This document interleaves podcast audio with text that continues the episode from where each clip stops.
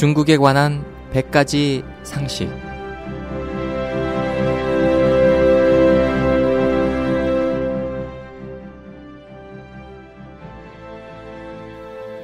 여러분 안녕하십니까?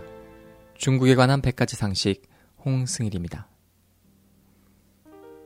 초기의 중공은 자칭 노동자 농민연맹의 선봉대라고 선전했습니다. 그들의 구호는 지주를 때려잡고 토지를 나누자는 것이었습니다. 혁명을 할 때는 토지를 농민에게 나누어 주었으나 정권을 탈취한 후에는 또 인민공사화란 구실로 토지를 회수했습니다. 말로는 국유지만 사실상 공산당의 사유재산으로 빼돌린 것입니다. 중공은 노동자 계급이 지도 계급이라고 말하지만 노동자 계급은 지도 계급이 된 적이 없습니다. 지금까지 저임금과 실직의 위협에 놓인 중국의 노동자 계급은 이미 빠른 속도로 사회의 밑바닥으로 추락하고 있습니다. 마오쩌둥은 지식인들을 아홉 번째 냄새나는 놈이라고 욕했고 늘 잔혹하게 숙청했습니다.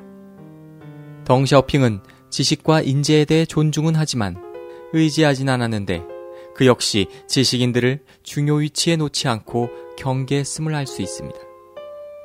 장점이는 지식인에 대해 임금을 올려주며 아첨하는 모습을 보였지만 그들이 진실한 말을 하지 못하도록 돈으로 그들의 입을 막아버렸습니다. 만약 공산당이 세계 대표라고 말한다면 그것은 노동자나 농민, 지식인이 아니라 탐관오리, 간상배와 흑사회를 대표합니다. 이들은 바로 정경유착으로 권력과 돈을 서로 교환하며 먼저 부유해진 소수입니다.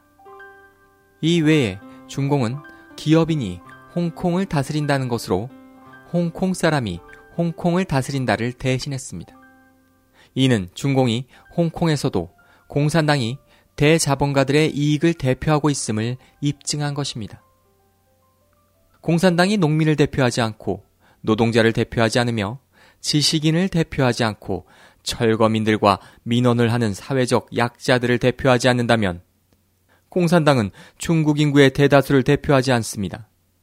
그러므로 중공은 절대 중국 인민을 대표할 수 없다는 필연적인 결과가 나오는 것입니다. 오늘은 여기까지입니다. 감사합니다.